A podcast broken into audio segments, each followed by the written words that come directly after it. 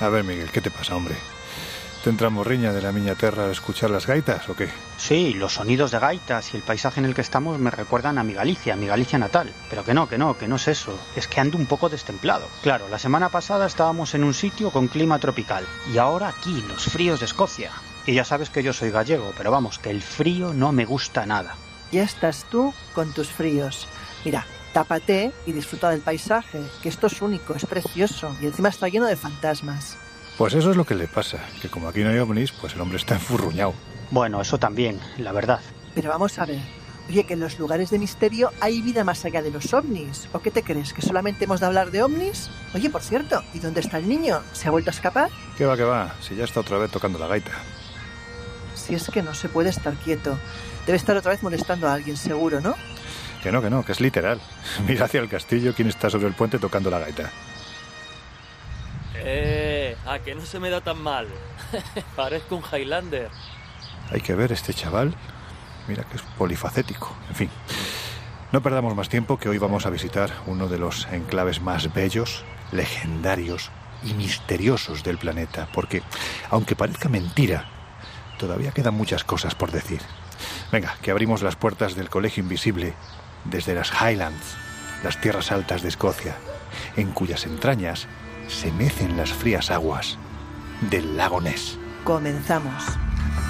En los años 60, astrofísicos como Joseph Allen Hynek, asesor de Steven Spielberg en encuentros en la tercera fase, o el francés Jacques Vallée, fundaron un colectivo secreto para investigar las anomalías que se producían en los cielos del planeta. La conclusión a la que llegaron es que la ciencia, en muchos casos, no podía explicar lo que estaba sucediendo. Aquel colectivo fue conocido como el Colegio Invisible.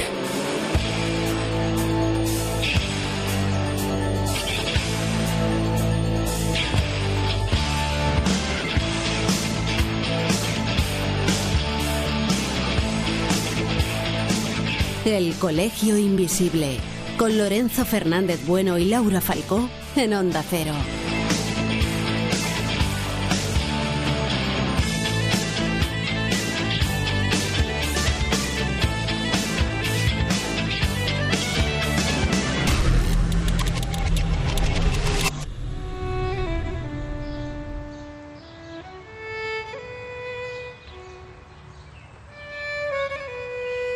Bueno, pues vamos a empezar nuestro viaje desde uno de los lugares que duda cabe más icónicos de esta tierra.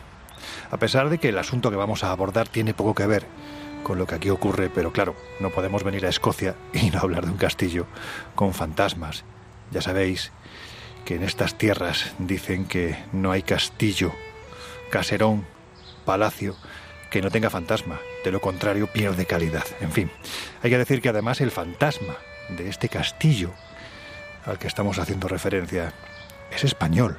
Eso es al menos lo que cuenta la tradición. Vamos a colgar fotografías en nuestras redes sociales. Ya sabéis, estamos en arroba coleinvisibleoc en Twitter, también en Facebook como el Colegio Invisible en Onda Cero y en Instagram como el Colegio Invisible en Onda Cero. Ahí vamos a ir colgando fotografías de esta tierra maravillosa, legendaria, misteriosa y de enclaves como el que estamos visitando ahora mismo, porque el sitio es que es simplemente espectacular. Y ahora vamos a su historia.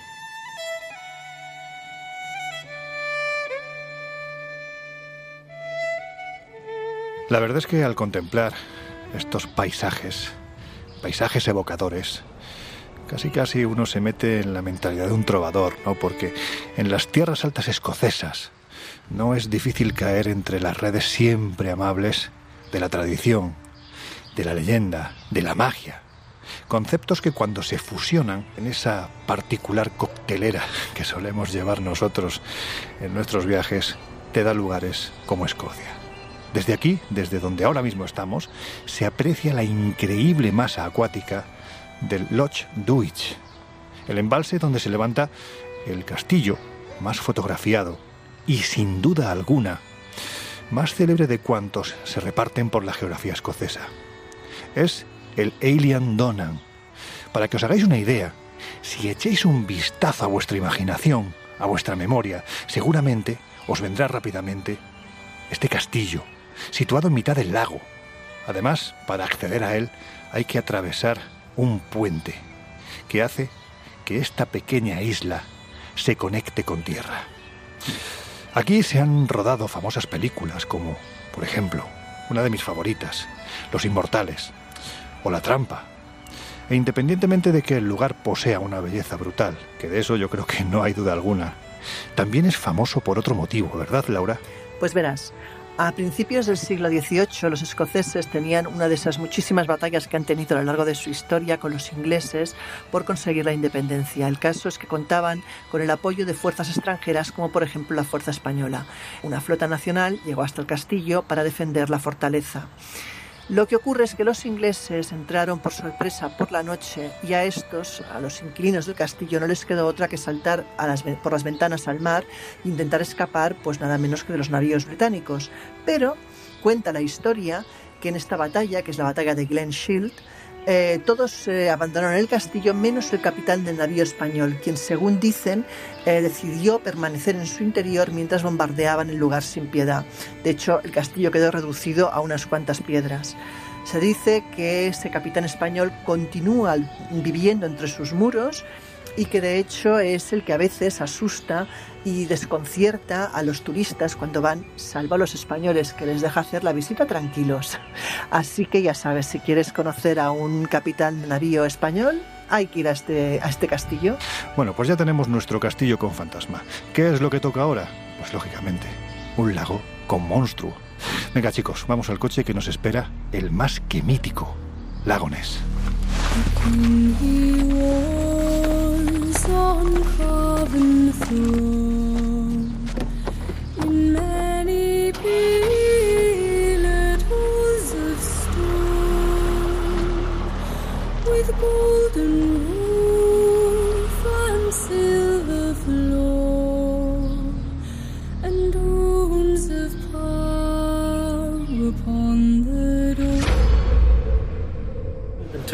En dos días tomaré un avión para ir al Lagones voy a poner en marcha un proyecto en el que utilizaremos tecnología ADN para lograr obtener evidencias de lo que vive en el lago Ness, así como restos desprendidos del cuerpo de monstruo.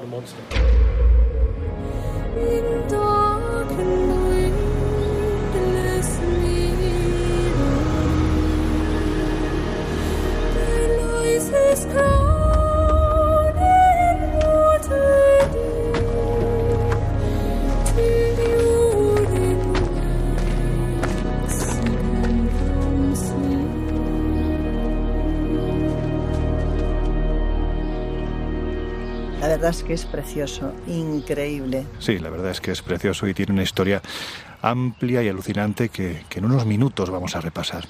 Pero si os parece, vamos a empezar por el final, porque para quienes estáis al otro lado de los micrófonos de Onda Cero, por si no lo sabéis, hace unos segundos habéis escuchado al doctor Neil Gemmel, miembro de la Universidad de Otago, en Nueva Zelanda, y que hace algo más de un año se puso a la cabeza de la última expedición de las muchas que ha habido aquí. Su objetivo era recoger muestras del agua para de esta forma intentar saber qué especie animal puede habitar en él. A ver Jesús, deja la gaita y dime, ¿en qué consiste el experimento que realizó el doctor Gemmel? ¿Cómo es posible que cogiendo muestras, simples muestras de agua, se sepa si hay o no un monstruo? Bueno, pues eh, es bastante sencillo para, para, los investigadores, ¿no? Y una vez explicado lo que ha hecho este grupo de, genetistas, este grupo comandado por eh, Ney Gemmel, como bien decías, de la Universidad de Otago, ha sido recoger 250 muestras de, de aguas en diferentes puntos del lago, en el centro, en los alrededores e incluso en las profundidades y de cada una de estas muestras se ha extraído el ADN que, fue capturado lógicamente, se ha extraído, se ha secuenciado y luego pues, se ha comparado con una base de datos a nivel mundial para revelar cuál es la vida presente en el lago, es decir, qué tipos de, de animales, qué tipo de vida podemos encontrarnos examinando bacterias, peces y todo, todo lo demás. Hay que tener en cuenta que todos los organismos, especialmente los organismos grandes, de los cuales estaríamos hablando si queremos localizar a un gran monstruo, pierden células de, de, su piel, de su sistema digestivo, en fin, de lo, de lo que sea. Estas muestras, lógicamente, quedarían en los sedimentos, en los restos del lago y recogiendo pues esas esos, esas muestras de agua que ya hemos citado, analizándolas, veríamos qué clase de vida podemos encontrar. Según Gemmel, la mayoría de las especies son tan pequeñas que apenas se pueden ver, pero hay algunas que efectivamente son más grandes y por supuesto, decía, la pregunta que todos nos hacemos es ¿hay algo lo suficientemente grande como para explicar el tipo de observaciones que las personas han hecho a lo largo de los años? Bueno, pues esa pregunta es la que, la que motivó a, a Gemmel. También descartaba, por ejemplo, la, el ADN de, tiburón en el lago Ness. Tampoco decía hay ADN de, de esturiones, que ha sido otra de los animales propuestos para explicar estos avistamientos y reseñando que lo que sí hay es una cantidad bastante significativa de ADN de anguila, no es sorprendente. Eh, ha sido la posibilidad más plausible para explicar el fenómeno del lago Ness prácticamente desde el famoso avistamiento de 1933. Si os parece, vamos a oír de nuevo al doctor Gemmel, porque hace apenas seis meses, ante los medios de comunicación, él expuso las breves conclusiones a las que hasta ese momento habían llegado. ¿Hay un plesiosaurio en el Launch Ness? No. Así que creo que podemos estar bastante seguros de que probablemente no hay un gran reptil gigante nadando en las aguas del lago Ness. Por lo tanto, la conclusión es que no tenemos evidencias de plesiosaurios o de ninguna otra criatura reptiliana. A ver, Miguel, tú que eres el believer del grupo. ¿Significa esto que el monstruo no existe?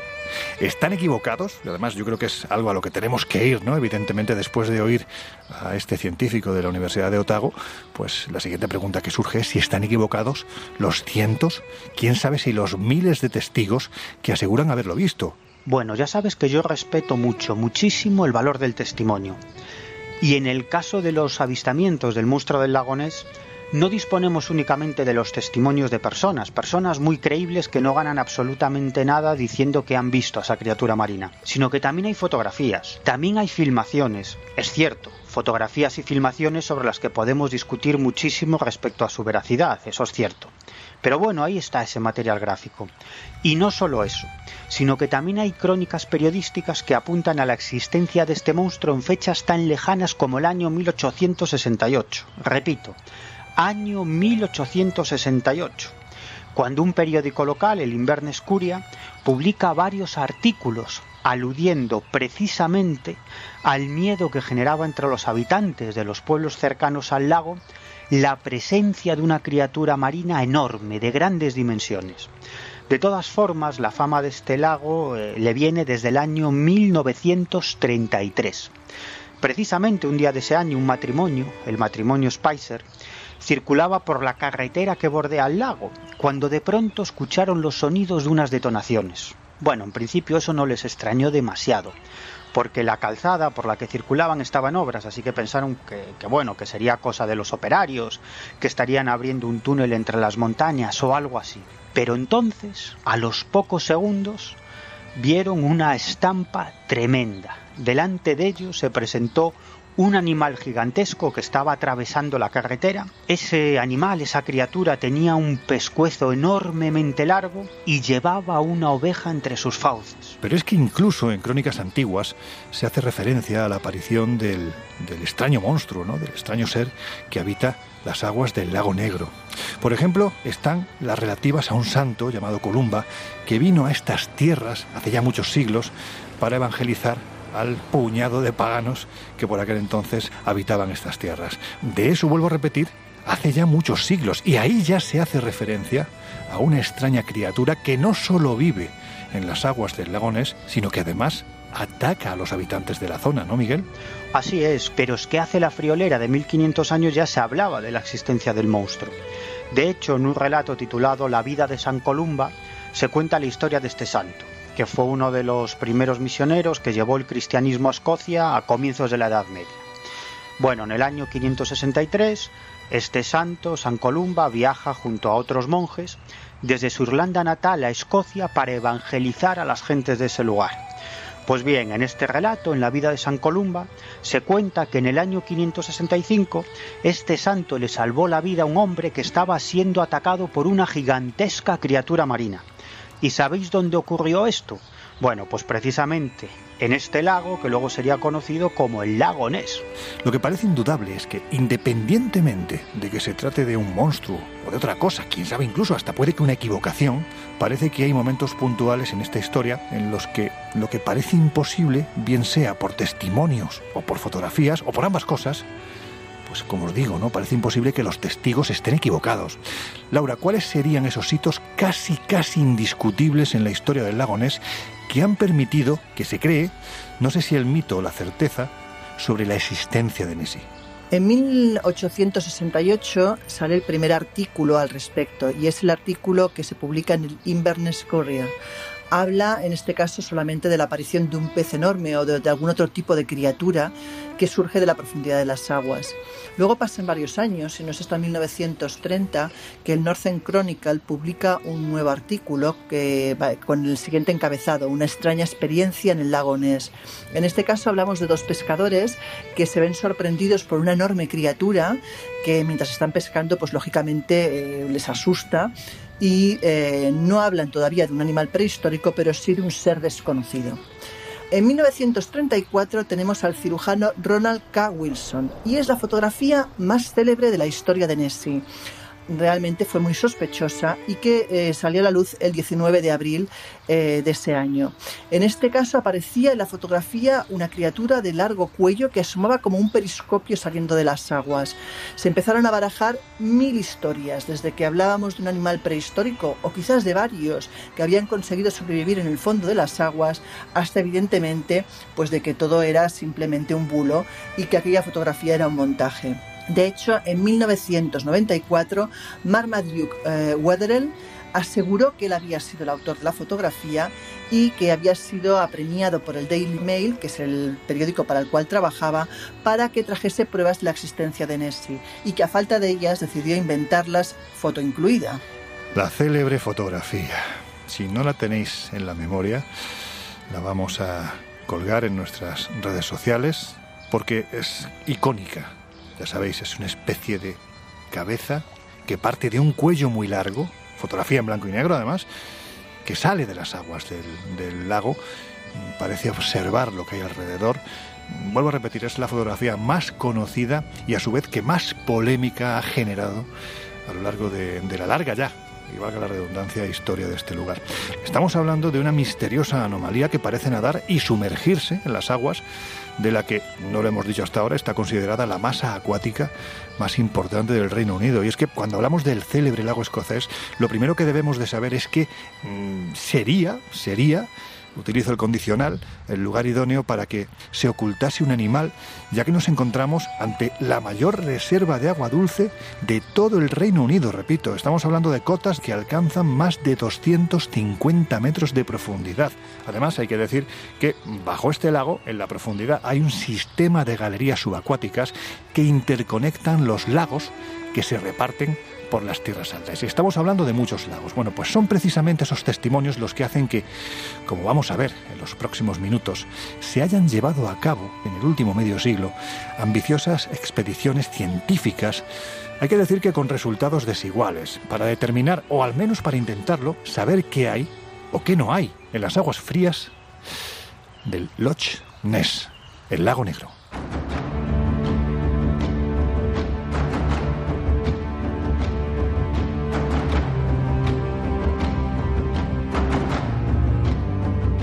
Invisible. El periodismo de misterio ya está aquí, en Onda Cero. Pero antes hay que decir que hay un momento en toda esta historia en el que, en cierto modo, en cierto modo, la ciencia asume que efectivamente tanta gente no puede estar equivocada. Por eso, décadas más tarde, llegarán las ya citadas expediciones. Pero antes se empiezan a plantear hipótesis de lo más diverso, ¿verdad, Laura? Bueno, hipótesis hay muchísimas. De hecho, hay historias para aburrir. En cualquier caso, es verdad que varios han sostenido y siguen sosteniendo que el lago podría estar habitado por un plesiosaurio. Incluso llegan a hablar de una posible familia. Hombre, yo no creo que nosotros vayamos a sostener esa hipótesis porque hay muchas, muchas cuestiones que siembran dudas más que razonables, ¿no? Pero sí que es verdad que a veces hay casuísticas, hay situaciones que rompen eh, la lógica. Por ejemplo, el último de los grandes exponentes de estas situaciones anómalas ocurrió en el 22 de diciembre de 1938 cuando el capitán del Nerín, eh, Hendrich Gusen, salió a faenar en el estuario del río eh, Chalumna y bueno con sus compañeros y a las pocas millas de la costa decidieron retirar las redes y al subirlas descubrieron un pez nada común, un pez muy grande que lo más parecido a él quizás era el mero, pero que tenía las aletas como lobuladas y en cualquier caso ninguno de ellos, que llevaban muchos años en la mar, lo reconocían. Incluso les sorprendió otro tema y es que al subirlo a la barca a diferencia de la mayoría de peces que mueren a los pocos segundos, o como mucho el caso de la anguila que muere a los 15 minutos de haber sido extraída del mar, esta criatura logró sobrepasar con creces las cuatro horas dando botes sobre la cubierta del pequeño barco. En conclusión, que Gusen cuando llega a tierra, eh, escamado y, sorprendido por la rareza de este pez, decidió llevarlo al museo local y pedir que le realizaran una autopsia. Bueno, lo sorprendente fue el resultado de la misma, y es que los científicos que participaron en ella dictaminaron que estaban hablando de un ser de más de 65 millones de años de antigüedad, que estaban hablando nada menos que de un celacanto. El celacanto, menudo bicho. La verdad es que es impresionantemente feo, pero sin duda es la muestra de que no todo está descubierto. De hecho, su aparición dio paso a la búsqueda de otro de los legendarios monstruos marinos, el megalodón, ya sabéis, el tiburón gigante que decían que prácticamente medía más de Ah, se hablaba entre 20 y 30 metros de, de, envergadura, es decir, un bicho enorme, que se extinguió hace 30 millones de años, pero que ya a principios del siglo XX aseguraban quienes más saben del mar, los marineros, que había sido avistado precisamente en alta mar. El caso es que con la aparición del celacanto, para que os hagáis una idea de lo complicado que es verlo, James Leonard Bridley era ictiólogo de la Universidad Rhodes de Grahamstown, ofreció una recompensa para aquel que diera con un nuevo ejemplar. Pero esto no se volvió a producir hasta 14 años después, en aguas de las Islas Comores. Estamos hablando del año 1952, es decir, a más de 2.000 kilómetros de distancia de donde fue hallado el primero, y vuelvo a repetir, con 14 años también de diferencia. Bueno, pues fue suficiente para aseverar que aquel animal del Cenozoico había regresado a la era contemporánea, bueno, pues para quedarse, ¿no? Ahora bien, una cosa es el mar y un plesiosaurio en un lago, bueno, pues no parece algo plausible, ¿verdad? Lo lógico es pensar que no. Quiero decir, eh, pensemos que hace apenas 12 eh, milenios este lago formaba parte de un enorme glaciar y que difícilmente esas temperaturas eran habitables para este tipo de animal que se volvía absolutamente loco por aguas cálidas, aguas tropicales, nada que ver con las temperaturas de las aguas del lagonés. Bueno, es que incluso ahora hablamos de aguas que normalmente pasan gran parte del año a 6 grados sobre cero. Entonces, mm, que podamos estar hablando de otra especie, de otro ser desconocido, de una megafauna em, también prehistórica, pero no, desde luego, de un eh, plesiosaurio. O sea, no, no es verosímil. Sí que es cierto que después de muchas investigaciones, de muchos rastreos del, del lago, hay muchas conclusiones que apuntan a que pueda haber algún tipo de ser en sus aguas pero de ahí a decir que hablamos de esta especie parece un poco complicado. Pues venga, yo creo que ha llegado el momento de que vayamos a ello. A ver, Jesús, vamos a repasar algunas de las expediciones más sonadas. Bueno, pues si, si repasamos algunas de las más interesantes, tenemos que irnos a los años 60, a la década de 1960. En aquella época se creó un grupo, la mar de interesante, nunca mejor dicho, que fue la Oficina para la Investigación del Fenómeno del Lago Ness. En dicha organización lo cierto es que se reunieron bastantes eh, científicos reputados, biólogos, naturalistas, incluso un miembro del Parlamento bastante interesado en el fenómeno que fue un poco el que impulsó la creación de este grupo. Entre todos estos científicos cabe destacar pues al que fue uno quizá de los más importantes en aquella en aquel grupo. Hablamos de Peter Scott. En aquel momento, pues lógicamente se pusieron o se intentaron poner todos los medios a su disposición para intentar desentrañar qué demonios surcaba las aguas del lago Ness. Se estudiaron la geología y la biología del lago, se buscaron vestigios de la existencia de este escurridizo animal y bueno, hicieron quizá lo poquito que puede hacerse en estas circunstancias, que es eh, hablar con la mayoría de, testigos del supuesto monstruo que, encontraron. En el año 1975 contaron también con, la colaboración de la Academia de Ciencias Aplicadas y llevaron a cabo unos resultados que a priori fueron bastante alentadores. Colocaron varias cámaras a, diferentes alturas dentro del lago, cámaras de vídeo, cámaras fotográficas que se activaban con el movimiento y lo que hicieron pasados los días cuando el sonar detectó la presencia de bueno de varias masas de, de gran tamaño junto a esta videocámara que habían situado fue pues analizar estos resultados. El problema es que la lente de esta cámara estaba obstruida y además la profundidad la alta condensación de partículas del propio lago pues no permitían ver con demasiada claridad lo que allí había. Parece ser que en un primer momento, como decía, las fotografías fueron alentadoras y para muchos eh, la instantánea de Nessie nadando bajo las frías aguas estaba allí. Podía verse, supuestamente, la silueta del animal, el cuello y lo más impactante fue una vaga imagen, todo se ha dicho, de una especie de aleta romboidal que hizo incluso a los encargados de esta investigación bautizar con el nombre científico al monstruo como Nesiteras rombo no sé si lo he pronunciado del todo bien, debido precisamente pues a la forma romboidal de esas aletas. Lógicamente las fotografías estuvieron rodeadas de polémica desde el primer momento e incluso miembros del grupo de la investigación acabaron después eh, echándolas por tierra. Por lo tanto, aquellos resultados de, la investigación siempre estuvieron rodeados de, polémica. Más tarde, en los 90, otro proyecto, el proyecto Urquhart, cuyo objetivo era, pues de nuevo, realizar un estudio intensivo para ver qué demonios surcaba de nuevo el, el, lago Ness, pues al igual que ocurriera en el 75, se captó una presencia de tamaño considerable que se desplazaba supuestamente a gran velocidad bajo el agua y algunos técnicos descartaron que se tratase de algún tipo de, corriente, diciendo que aquello que había captado eh, el proyecto tenía consistencia física. Y sin embargo, la más conocida, posiblemente la más espectacular en cuanto al planteamiento que se hizo, mm, también incluso creo que por los resultados que se obtuvieron, fue la expedición Deep Scan. Efectivamente, en el año 1987 se desplegaron por este lago 25 embarcaciones dotadas con modernos equipos de sonar. Y todo ello con una finalidad muy concreta, localizar de una vez por todas a Nessie, a esa elusiva criatura marina. Y lo cierto es que los resultados no decepcionaron absolutamente nada a los creyentes en la existencia del monstruo del lago Ness. In charming town they call the rising sun and it's been the ruin El Colegio Invisible en Onda Cero.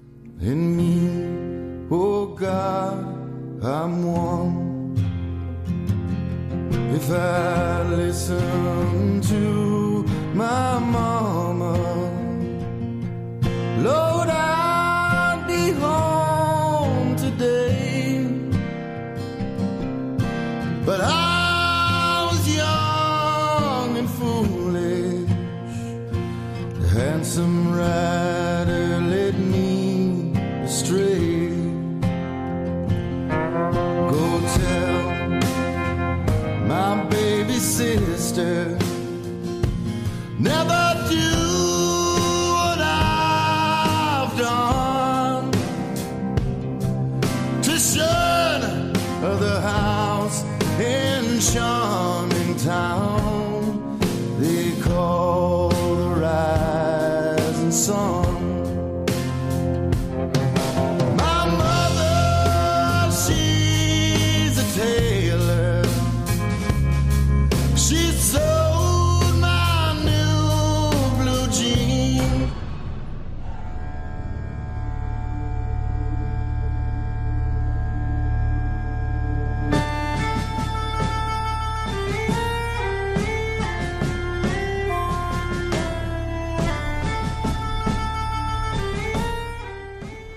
¿Qué criatura puede haber en el lago Ness?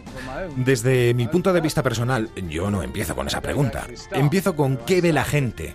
Y eso es lo principal, porque es una cuestión de lo que ve la gente en lugar de qué clase de animal es el monstruo del lago Ness. No sabemos si hay uno. Y es que la gente ve cosas que describe como animales de gran tamaño. Bien, las estrellas de las embarcaciones contribuyen a ello. Las aves acuáticas contribuyen a ello. Y, como os digo, hay muchas cosas que pueden contribuir a que se produzca una equivocación.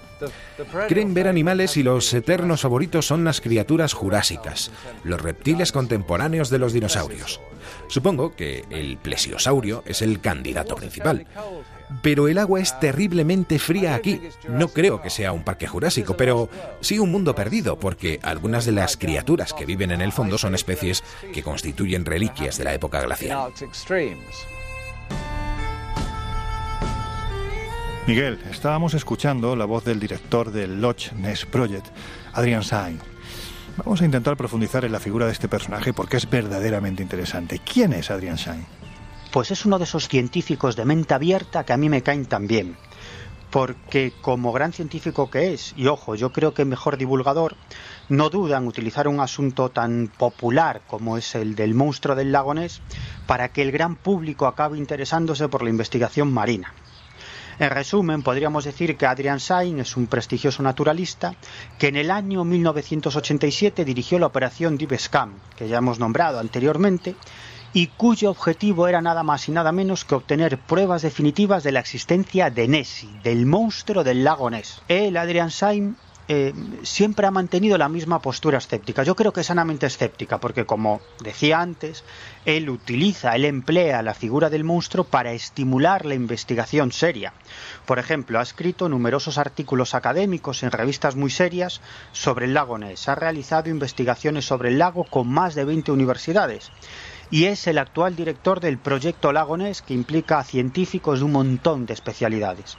Y lo más interesante de todo, él y su equipo han diseñado equipos de sonar y de grabación submarina, tanto para captar a esta supuesta criatura que habita en el lago, como para hacer otra clase de estudios, como por ejemplo analizar los fondos del lago. Y esto es tremendamente interesante, porque gracias a esta tecnología han logrado grabar, por ejemplo, una marejada submarina, o han conseguido recuperar toda la secuencia de sedimentos del Holoceno del lecho del lago, a una profundidad de 200 metros. Bueno, pues llegados a este punto, yo creo que lo interesante, si os parece, es que escuchemos al propio Adrian Shine. Me llamo Adrian Shine, soy naturalista. Dirijo el proyecto Loch Ness, del mismo modo que he diseñado la exposición Loch Ness. Yo era un colegial en la década de 1960, una época en la que casi todo en lo que creíamos pensábamos que podía ser realidad. Y en el lago Ness, Sir Peter Scott, uno de nuestros naturalistas más eminentes, y David James, miembro del Parlamento, provocaron rechazo al sugerir que parecía evidente que algo nadaba en el lago, algo muy grande. Bueno, de eso hace algo más de 40 años. El caso es que yo vine al lugar a conquistar una respuesta, y el lugar me capturó a mí. Creo que de lo que no hay duda es que si algo le hizo saltar definitivamente a la fama fue la expedición Deep Scan. Posiblemente, mm, vamos a decirlo de una forma clara, es posiblemente la más bestia que se ha realizado para intentar dar caza a Nessie si es que Nessie existía. ¿Qué es lo que hicieron? Pues como te decía antes, la operación Deep Scan consistió en que 25 barcos, dotados con modernos equipos de sonar, se desplegaron por el lago para intentar localizar al monstruo. De hecho, uno de los mayores expertos en sonar de la época, el ingeniero Darrell Lawrence, que era propietario además de una importante empresa de electrónica, no dudó en donar para el proyecto varias unidades de Ecosonars con la última tecnología. ¿Y qué resultados obtuvieron? Pues unos resultados muy interesantes. Adrian Sain y su equipo detectaron con el sonar algo no identificado moviéndose a bastante profundidad y con un tamaño y una velocidad muy inusuales. En un principio se especuló con la posibilidad de que pudieran ser varias focas juntas que habían entrado en el lago, pero finalmente los expertos prácticamente acabaron descartando esa posibilidad. De hecho, cuando el ingeniero Darrell Lawrence, ese experto en sonar del que he hablado antes, analizó las señales de sonar, llegó a la conclusión de que a 180 metros de profundidad se estaba moviendo algo de gran tamaño que no pudo identificar. Y cuando fue preguntado por esto, respondió lo siguiente. Hay algo en los resultados del sonar que no entendemos. Es algo más grande que cualquier pez.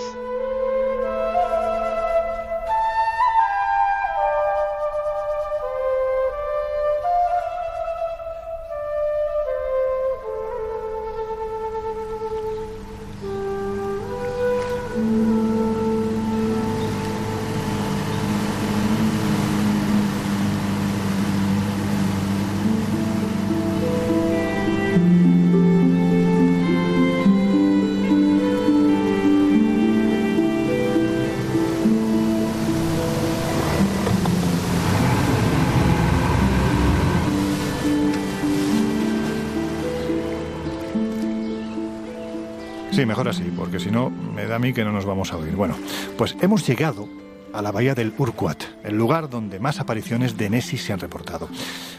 Este sitio es una pasada. Imaginad, ¿no? Un castillo que se asoma al lago como una especie de península, todo verde, ovejas, ovejas bastante grandes. Por tanto, la historia de San Columba es sorprendente porque el, el monstruo debía de ser muy grande para llevarse entre sus fauces a una oveja escocesa que ya de por sí son unos bichos bastante descomunales. Bueno, al fondo tenemos las montañas oscuras, tapadas por las nubes, en fin, que todo es muy evocador. Y para que sepáis que este asunto sigue más que vivo, si os parece, vamos a los últimos datos. Vamos a hacer un repaso de avistamientos que se han producido en los últimos años. Yo entiendo que esto es una forma, además, de dejar claro que no es una historia del siglo XX, de la primera mitad, de los años 30, 40, 50, sino que en pleno siglo XXI, este año, el año pasado, el anterior, se van reportando avistamientos, algunos de ellos incluso documentados o con una fotografía o con un vídeo, porque hoy en día con un teléfono móvil cualquiera tiene el espíritu de un cámara de televisión. Por lo tanto, es mucho más fácil, si aparece, poder captarlo. Vamos a hacer ese repaso. Pues en 2011 los compañeros del periódico El Mundo aseguraban lo siguiente, un equipo sueco ha comenzado una expedición multimillonaria que tiene como objetivo demostrar de una vez por todas si el monstruo del lago Ness existe o es tan solo una leyenda. El equipo utilizará para ello un sonar de alta tecnología con el fin de detectar cualquier huella del monstruo, según informa la BBC. El caso es que el líder de la expedición, Jan Sandenberg, declaró que si había tanta gente que declaraba haber visto a Nessie, algo tendría que haber de cierto en la leyenda.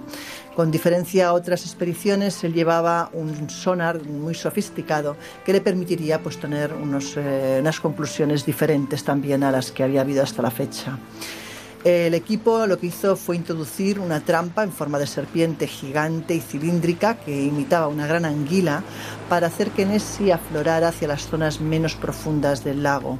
Pero los resultados fueron nulos. De hecho, dos años más tarde, un estudio de la propia BBC eh, aseguraba que Nessie no existía y eso era porque habían llegado a colocar nada menos que 600 radares de ultrasonidos y de tecnología GPS para demostrar que nada de ese tamaño eh, navegaba por esas aguas.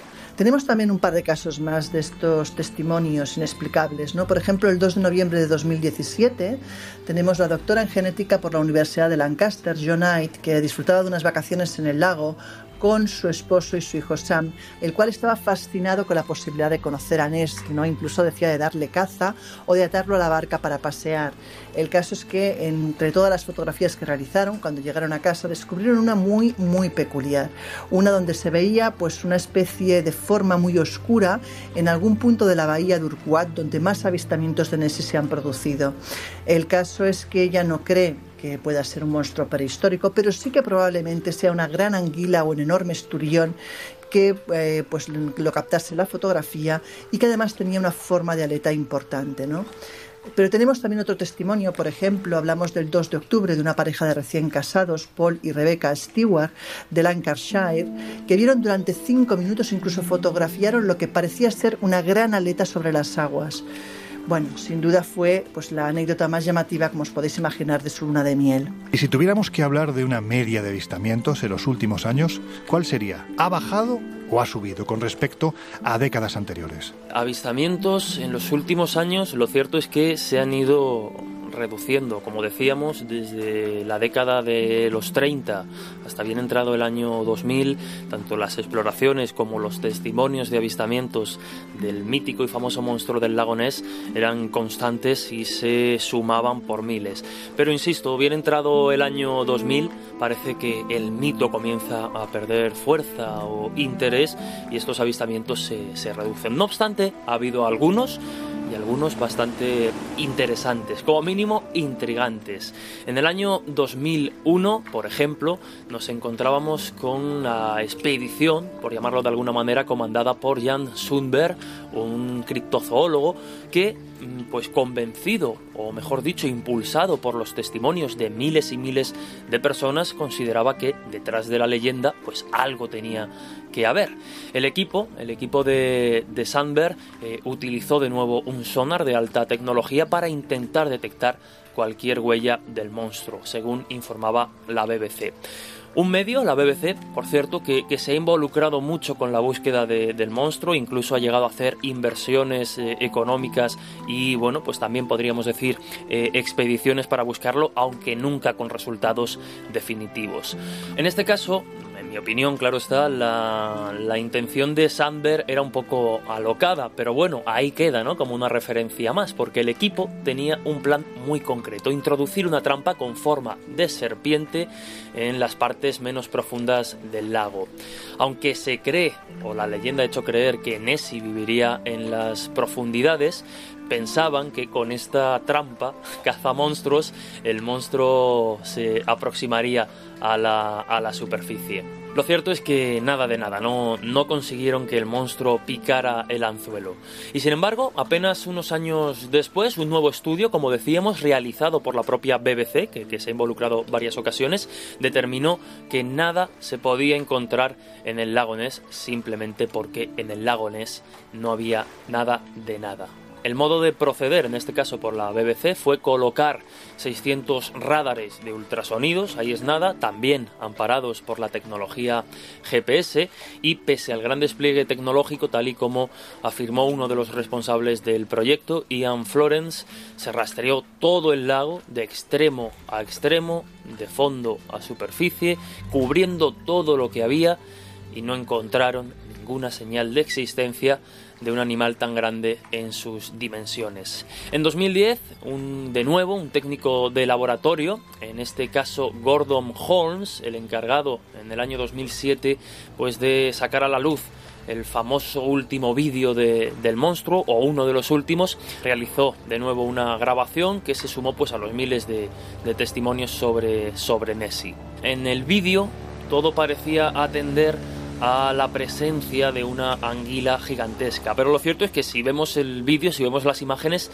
hasta cierto punto impresiona, ¿no? Porque es ver a un bicharraco eh, de forma serpenteante de casi 4 metros nadar por la superficie y bueno, pues hacer volar la imaginación. Además, Gordon Holmes, muy conocedor precisamente pues de todas las críticas que podían hacerse a este tipo de grabaciones, lo que hizo fue hacer zoom constantemente dentro de un orden, panear la imagen para que no pudieran acusarlo de fraude, para que no dijesen que es que lo había puesto ahí de manera fraudulenta.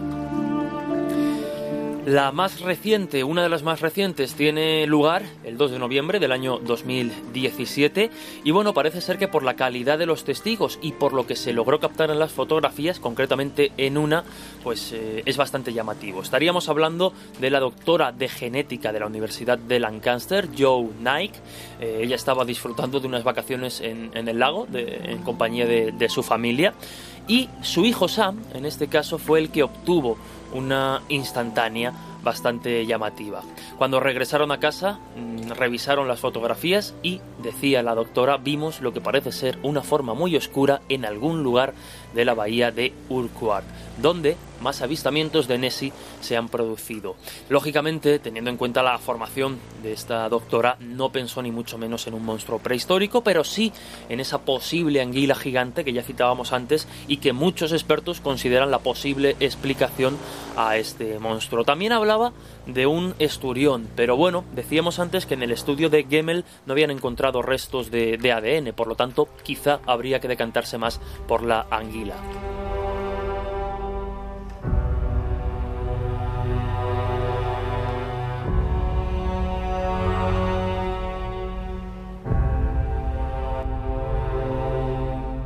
El Colegio Invisible en Onda Cero.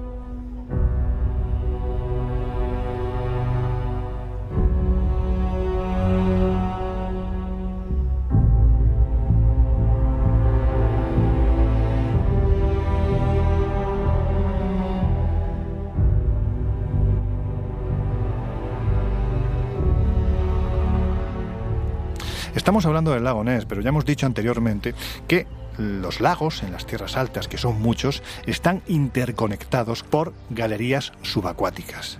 Y de hecho, evidentemente, el carisma, la historia, la documentación que tiene el lago Ness, lógicamente no la tienen otros lagos, pero hay que decir que el lago Ness no es la única masa acuática con monstruo en el Reino Unido, ¿verdad? ¿Qué va? Ni mucho menos, ni, ni del Reino Unido ni del mundo, porque quizá otro día, cuando viajemos a otros lugares, abordemos a otros monstruos, pero efectivamente no es el único lago en Reino Unido con monstruo. Hay que irse al lago Windermere, a pocos kilómetros de Lancaster, en el país de Cumbria, y ahí nos encontramos la masa acuática más grande de Inglaterra, al punto de que tiene 18 islas a lo largo de una longitud de 18 kilómetros y 67 metros de profundidad. Pues bien, en un momento dado, Tom Pickles y su novia Sarah Harrington se encontraban navegando en su kayak cuando de repente observaron las evoluciones de una extraña mancha sobre las aguas. Bien, pues como ya hemos ido comentando a lo largo de todo el programa, eh, lógicamente la impresión y el desconcierto de los testigos hicieron que el miedo se apoderase de ellos, de esta pareja, que rápidamente se fueron hacia la orilla, no sin antes, como no, tomar una foto que pronto corrió y circuló por internet desatando todo tipo de, de hipótesis. Pickles aseguró que quedó petrificado, que creía que era una especie de perro gigante, y eso que no hay ningún perro que llegue a alcanzar ese tamaño. Por el contrario, su novia Sara afirmaba que lo que vieron era un animal como una especie de víbora, y que hasta que no tuvieron la foto delante de ellos no creían que lo que habían visto era realidad. Es curioso lo de la víbora porque de nuevo nos remitiría la posibilidad de la anguila gigante. Bien, los especialistas que analizaron la imagen con mayor o menor criterio, porque ha habido de todo y más cuando esto circula por internet, pensaban que podía tratarse de una nutria o bien de un pez gato de gran tamaño. Afirman que las condiciones ambientales cuando se produjo el avistamiento eran bajas temperaturas y que la niebla también había podido influir en que bueno, pues se produjese una confusión en los testigos y que no pudiesen identificar del todo lo que habían visto. Más adelante, en el año 2006, fue otra pareja la que de nuevo aseguró haber visto el equivalente inglés de, de Nessie en dicho lago, asegurando que la criatura medía 6 metros y se desplazaba de nuevo a gran velocidad. Si nos damos cuenta, e insisto, si nos vamos a otros lagos del mundo en busca de monstruos, veremos que las características de estos avistamientos son siempre muy similares, es decir, criaturas tremendamente grandes con un desplazamiento, no siempre es así, pero casi siempre, de gran, de gran velocidad. Y bueno, mm, si sumamos testimonios, nos encontramos con que ya son algunas decenas los que se han acumulado en este, en este lago de Windermere y que pues esta bestia ha sido bautizada como Bow Nessie. También ha habido ya grupos de, de científicos que al igual que pasa en el lago Ness, pues se han planteado investigar o ver qué demonios surca ese lago. Bueno, pues como veis estamos hablando del lago con monstruo, o con supuesto monstruo, claro está. De lo que no hay duda es que es el más célebre del mundo. Posiblemente porque el número de avistamientos aquí ha sido muy reportado. Vuelvo a repetir, más de 10.000 fotografías y centenares de vídeos que han llegado a la oficina de Adrian Shine, de los cuales él mismo asegura que sin dejar de reconocer que hay un porcentaje muy elevado que podrían ser explicados, aquí vuelve a utilizar el condicional, podría ser explicados o no, tampoco es menos cierto que un 5% es más complicado no hallar esa explicación. Pero ya que hablamos de monstruos en lagos, hay otros a lo largo del planeta que también, bueno, pues centran el foco de los curiosos, ¿no? de los periodistas y también de los criptozoólogos. Ahora os diremos qué es esto de la criptozoología. Por ejemplo, Miguel, ¿quién es Nahuelito y dónde se supone que vive? Pues Nahuelito es una criatura marina que vive en un lago, al igual que Nessie. Pero si Nessie se oculta en el lago Ness, en Escocia, Nahuelito lo hace en el lago Nahuel Huapi, de 557 kilómetros cuadrados de superficie y unos 464 metros de profundidad máxima. Al menos que se conozca, porque este lago puede ser incluso, incluso más profundo. Y el lago, este lago, no lo he dicho, ocupa parte de las provincias de Neuquén y Río Negro, en la Patagonia Argentina. Y fijaros que cuando llegan a la zona los primeros exploradores españoles, ya escuchan de la boca de los indígenas relatos sobre las apariciones de un enorme monstruo acuático que solía salir del lago para cazar animales.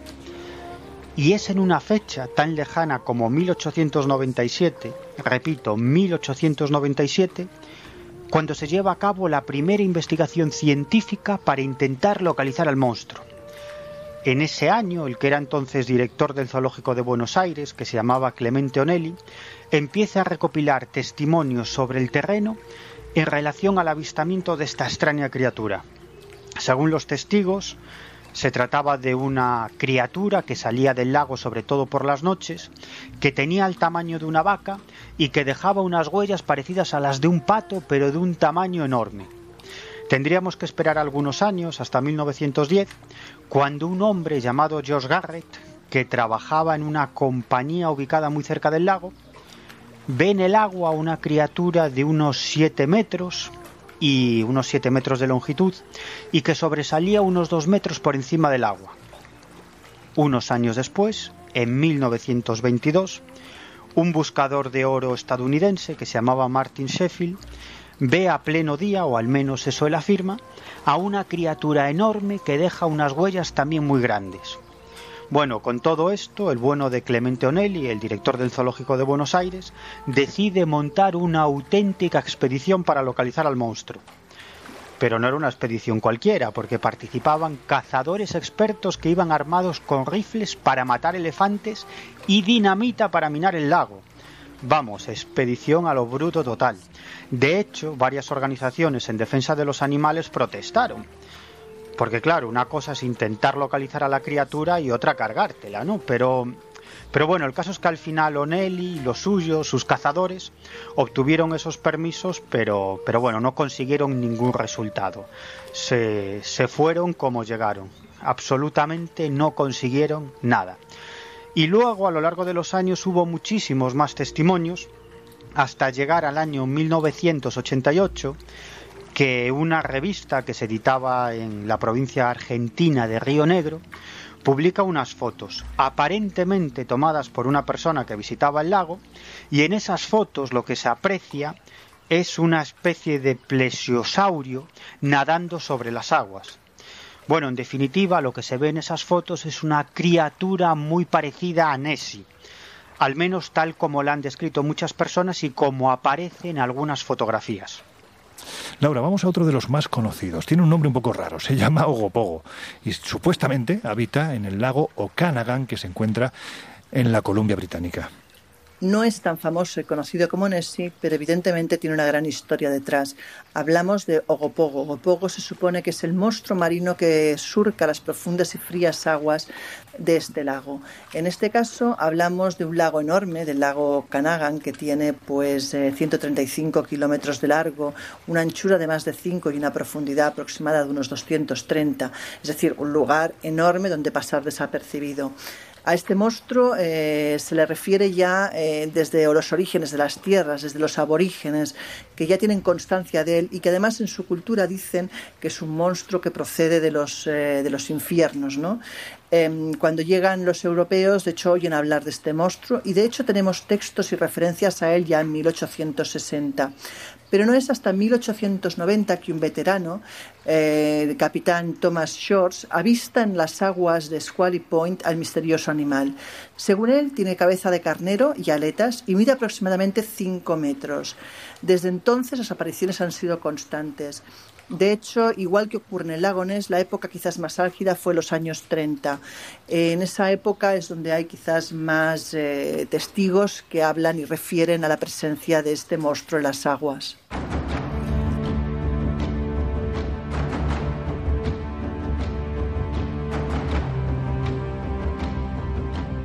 Así es que, por ejemplo, el director del diario Vernon Advertiser, Dick Miller, eh, estando de vacaciones en la zona y regresando de una excursión por el lago, vio que detrás suyo viajaba una especie de, monstruo enorme eh, que parecía perseguirles, una especie de serpiente. La verdad es que, según él, la velocidad que llevaba era bastante alta, unos 24 o 27 kilómetros por hora. Decía que su cabeza estaba por encima del agua y que su cabeza era, sin lugar a dudas, la de una serpiente con un hocico bastante corto. Eh, según él, lo observaron durante unos pocos minutos porque enseguida desapareció con sus diferentes curvas, con sus, con sus ondulaciones bajo el agua. No llegaron a ver la cola, pero sí que supuso o supone que su color era como una especie de verdoso oscuro y que probablemente eh, esta especie de serpiente de mar en esas ondulaciones debería tener algún tipo eh, de aletas que trabajaban juntas para poder moverse.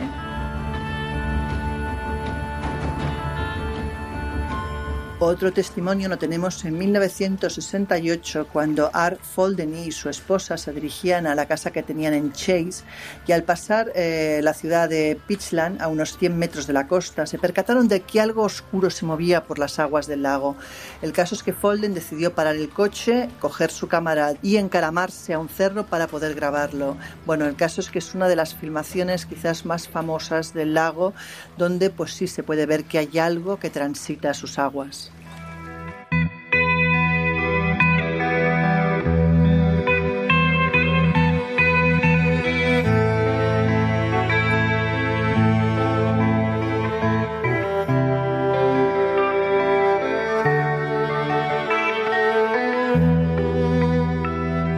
El Colegio Invisible. Los jueves de una y media a dos y media de la madrugada en Onda Cero.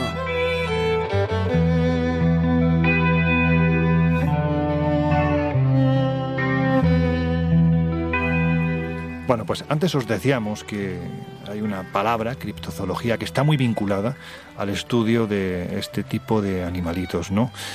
A ver, Jesús, cuéntanos, ¿qué es esto de la criptozoología? Porque además me da la sensación de que tú, siendo como eres, ya habrás hablado con alguno de los científicos que desarrollan esta disciplina. Bueno, pues como yo no soy ni mucho menos ningún experto en esto de la criptozoología, he decidido preguntarle a alguien que sí lo es. En este caso hemos hablado, hemos pedido que nos mandase un WhatsApp a Javier Resines, periodista especializado en criptozoología. Y bueno, más concretamente, sería curioso, ¿no? Cuando volvamos a, España a buscar bestias y bichos, está especializado en la criptozoología en España. Podemos encontrar más información en su blog criptozoólogos.blogspot.com. Y bien, como digo, le hemos preguntado qué es esto de la criptozoología, que de entrada puede sonar a friki, pero vamos a ver que tiene mucho que, enseñarnos y seguramente nos siga deparando sorpresas en los próximos años. Definir qué es la criptozoología no estaría fácil. Hablamos de seres extraños, especies casi reales, desconocidas, bestias extintas que vuelven a aparecer, animales que se muestran con pequeñas evidencias, monstruos de la naturaleza en definitiva que hacen que la racionalidad del mundo que nos rodea se resquebraje ante nuestros ojos. La criptozoología es una ciencia, un estudio, una disciplina, o como lo queramos denominar, que sobre eso también hay controversia, que está por hacer. A ella se acercan personas desde muchas disciplinas diferentes, zoólogos, biólogos, folcloristas, geólogos, periodistas, psicólogos, antropólogos y también aventureros, exploradores, investigadores de lo paranormal, personas inquietas con ganas de conocer mejor el mundo en el que vivimos, lejos de la ortodoxia clásica. Si buscamos la palabra criptozoología en el diccionario de la Real Academia Española de la Lengua, no lo vamos a encontrar. Tampoco la expresión críptido, que definiría lo que es su objeto de estudio. Sobre este fenómeno está casi todo por hacer, y si esa es su limitación, también constituye su grandeza. Un enorme campo de estudio por desentrañar casi por completo. La criptozoología sería, en un estricto sentido etimológico, el estudio de los animales ocultos, una expresión que procede de los términos griegos criptos, oculto, zoos, animal, y logia, tratado, ciencia. Suele darse por correcto que el término fue acuñado con éxito por el zoólogo belga Bernard Heuvelmans a mediados del siglo XX. Heuvelmans fue precisamente el pionero y gran divulgador de esta disciplina tras publicar su libro Tras la pista de los animales desconocidos en 1955. Con un talante casi visionario, argumentó que la criptozoología debía ser practicada con rigor científico, pero también con una actitud abierta e interdisciplinaria. Esta nueva ciencia vendría a ser, por tanto, el estudio de los animales que únicamente son conocidos mediante indicios, muchas veces considerados insuficientes por la mayoría y que por tanto no han sido catalogados aceptados por la ciencia oficial.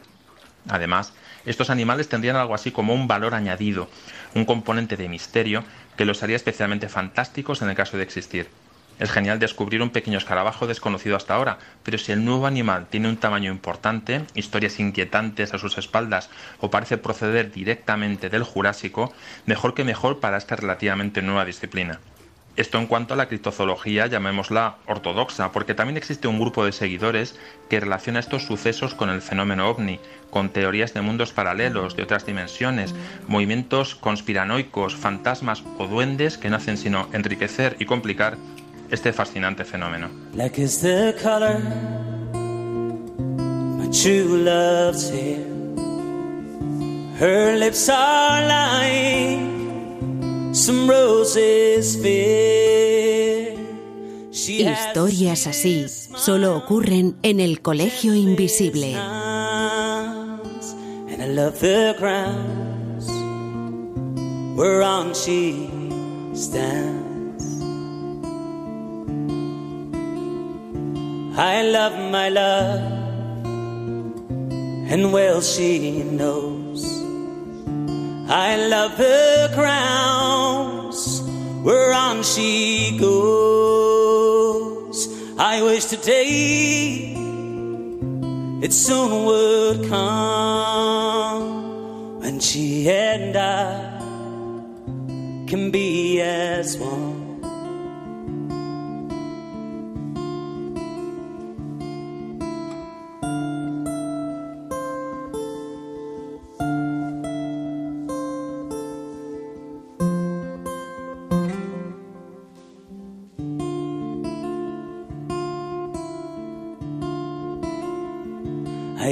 The Clyde and I mourn and weep for satisfied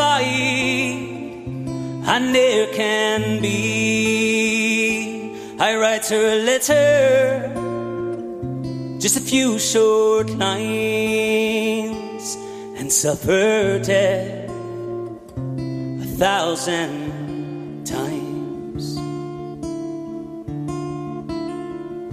Black is the color my true love's hair. Her lips are like some roses fair. She has the sweetest smile and the gentlest hands, and I love the grounds whereon she stands. I love the grounds whereon she stands.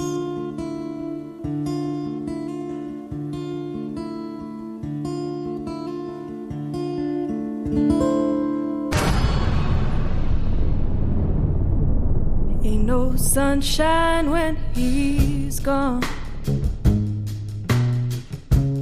It's not warm when he's away. Sunshine when he's gone, and he's always gone too long. Anytime he goes away. vamos a ir terminando, no sin antes, bueno, pues os invito a que os deis un baño después de finalizar el call invisible de hoy aquí en el lago Ness. Eso sí, no permanezcáis más de dos minutos porque las aguas están tan frías que podéis morir de hipotermia. Aquí va la pregunta. ¿Monstruo sí o monstruo no?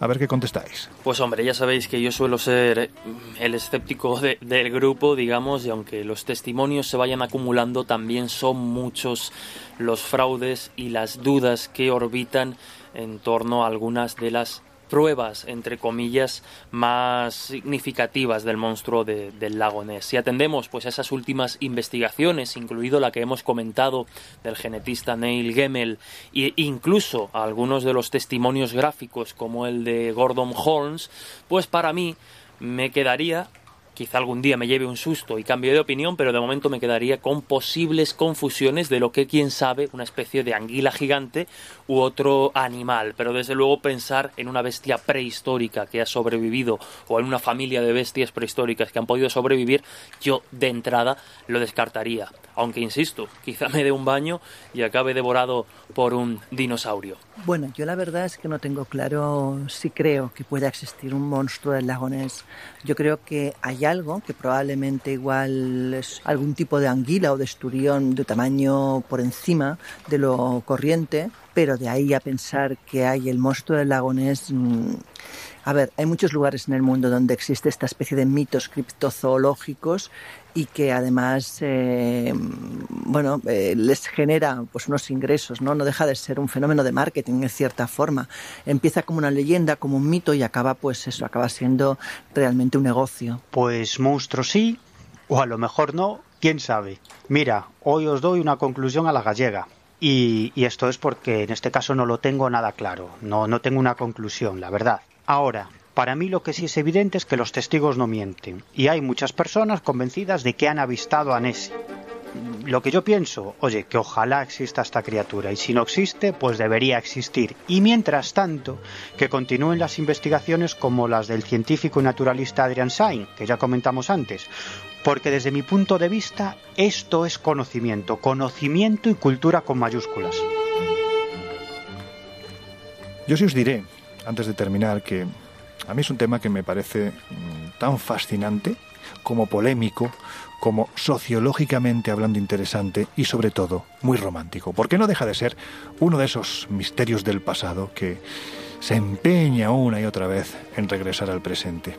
Y sí os diré antes de terminar que es interesante recordar que en el año 2011 fue descubierto en uno de los acantilados de la costa británica, concretamente en Dorset, el cráneo fosilizado de un enorme monstruo marino. Estamos hablando de unos 2,5 metros de cráneo que podrían pertenecer al mayor pliosaurio descubierto hasta entonces, un bicho de una longitud estimada de 16 metros y un peso de unas 10 toneladas. De hecho, los arqueólogos destacaban el buen estado de conservación de los fósiles que pertenecían a un espécimen que vivió ni más ni menos que hace la friolera de 150 millones de años. Bueno, pues ahí dejo esta información.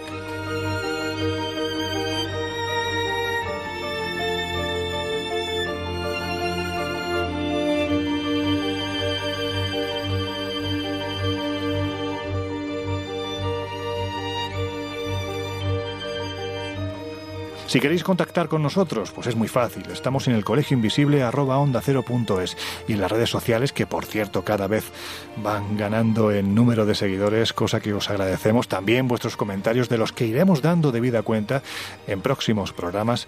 Bueno, pues sabéis que nos podéis encontrar en Twitter como arroba coleinvisibleoc, arroba coleinvisibleoc y también en Instagram o en Facebook de la misma forma como el colegio invisible en onda cero.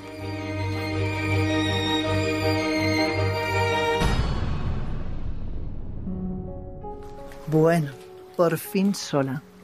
Lo cierto es que este paraje invita a sentarse sobre una de estas rocas y a quedarse reflexionando, o incluso tan solo observando la belleza del entorno. Hace frío, y bastante, y la humedad no ayuda en nada. De hecho, ya tengo el pelo totalmente encrespado. Esta vez creo que tenemos que darle la razón a Miguel.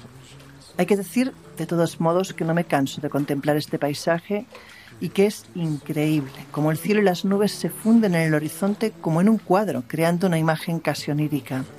Os puedo asegurar, de todos modos, que estas aguas tan oscuras y tan poco translúcidas, más bien turbias, invitan a pensar seriamente en lo que puede haber debajo de ellas. El Loch Ness, o Loch Ness, como dirían en gaélico, es tan extenso que el ojo no alcanza a ver su final. Es la mayor masa de agua de la falla geológica conocida como el Gran Glen, que discurre desde Inverness en el norte hasta Fort William al sur.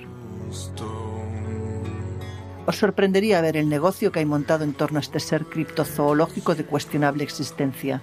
Pero vamos, que si hay un lugar donde merezca existir un ser así, desde luego es aquí.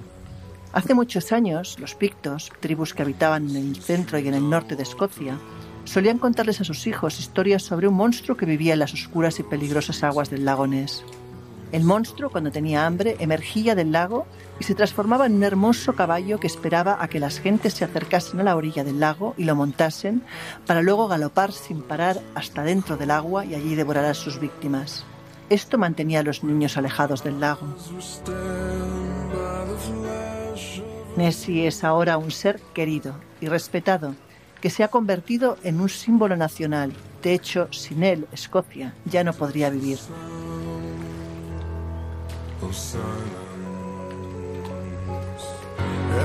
Bueno familia, pues ya hemos llegado al final del espacio de hoy. Si os parece, nos vamos a quedar dando una vuelta por este lugar maravilloso. Nos podemos acercar a Inverness y si os apetece os invito a una cerveza o a lo que queráis en un restaurante muy especial. Es el único restaurante español que hay en todo Inverness que se llama La Tortilla Asesina. Bueno, pues allí, aparte de cerveza, vamos a poder escuchar buena música en directo.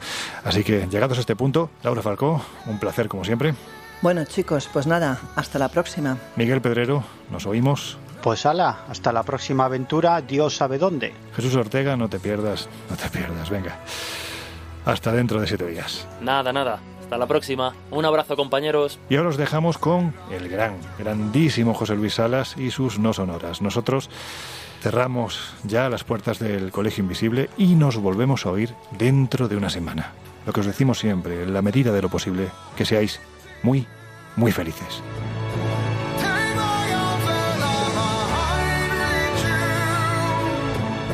El Colegio Invisible. Con Lorenzo Fernández Bueno y Laura Falcó. En Onda Cero.